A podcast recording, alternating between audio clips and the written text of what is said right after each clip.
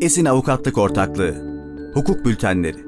Tarih 16 Kasım 2021 Yazan Ortak Avukat Koray Söğüt. Kıdemli Avukat Nildan Dilaver. Kıdemli Avukat Ozan Kesim. Duruşmalara sesli ve görüntülü katılımı sağlayan e-duruşma sistemi tüm illerimizde uygulanmaya başladı. Yeni gelişme. Hukuk yargılamalarında ses ve görüntü nakledilmesi yoluyla duruşma imkanını veren e-duruşma sisteminin uygulama alanının genişletilmesi ve yaygınlaştırılması uzun süredir gündemdeydi.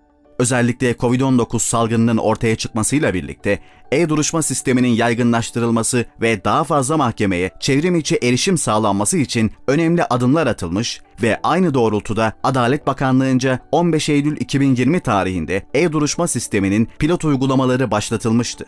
E-duruşma sistemi 9 Kasım 2021 tarihi itibariyle tüm illerimizde uygulanmaya başlandı ve 1400 hukuk mahkemesine çevrim içi erişim sağlandı. E-duruşmanın usul ve esasları E-duruşmalar ve usul işlemlerinin yapılmasına ilişkin hususlar 31.527 sayılı hukuk muhakemelerinde ses ve görüntü nakledilmesi yoluyla duruşma icrası hakkında yönetmelik kapsamında düzenlenmektedir. Yönetmeliğe göre taraflardan birinin talebi üzerine mahkeme, talep eden tarafın veya vekilinin yönetmelikte belirlenen yerden duruşmaya, e-duruşma sistemi yoluyla katılmalarına ve usul işlemleri yapabilmelerine karar verebilmektedir. Aynı şekilde taraflardan birinin talebi üzerine mahkeme, tanığın, bilirkişinin veya uzmanın e-duruşma aracılığıyla dinlenmesine de hükmedebilmektedir. Bu doğrultuda yönetmelik uyarınca taraf talebi üzerine e-duruşma yapılması için talepte bulunanın talebini gerekçesiyle birlikte ve duruşma gününden en az iki iş günü önce UYAP avukat veya vatandaş portal üzerinden mahkemeye sunması gerekmektedir. E-duruşma talebini değerlendiren hakim, duruşma gününden en az bir iş günü önce talep hakkında karar vermelidir ve bu karar kesindir.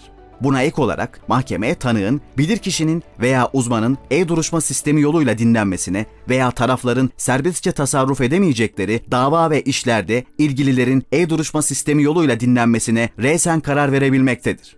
E-duruşmanın icrası özetle aşağıdaki hususlar çerçevesinde gerçekleşmektedir. Birden fazla vekille takip edilen dosyalarda e-duruşmaya ancak talepte bulunan ve talebi kabul edilen vekiller katılabilir. E-duruşmada da zabıt katibi aracılığıyla tutanak tutulur. E-duruşma sistemi yoluyla beyanda bulunan tarafın, vekilin veya ilgililerin imzası UYAP'a entegre olmuş güvenli elektronik imza ile alınabilir e-duruşma sırasında bilgi, belge ve deliller UYAP üzerinden anında iletilebilir. E-duruşma esnasında bir kesinti yaşanması veya ses ve görüntü naklinin aynı anda sağlanamaması durumunda e-duruşma yeniden açılır. Aksaklık devam ederse e-duruşma gerekçesi belirtilerek sonlandırılır ve bu husus tutanağa geçirilir. E-duruşmanın taraf veya vekilinin kusuru olmaksızın teknik sebeplerden dolayı yapılamaması halinde ilgili taraf ve vekil yönünden hukuk muhakemeleri kanununun tarafların duruşmaya gelmemesi, sonuçları ve davanın açılmamış sayılması başlıklı 150. maddesi uygulanmaz. Sonuç e-duruşma sisteminin uygulama alanının genişletilmesiyle birlikte başta avukatlar olmak üzere tüm tarafların yargılamanın herhangi bir işlemine uzaktan katılması, böylece zaman ve emek tasarrufu sağlanması, özellikle COVID-19 pandemisi sürecinde seyahat ve fiziki temasın azaltılması mümkün oldu. Bu kapsamda e-duruşma sisteminin hukuk yargılamalarına yeni ve modern bir soluk getireceği kanaatindeyiz.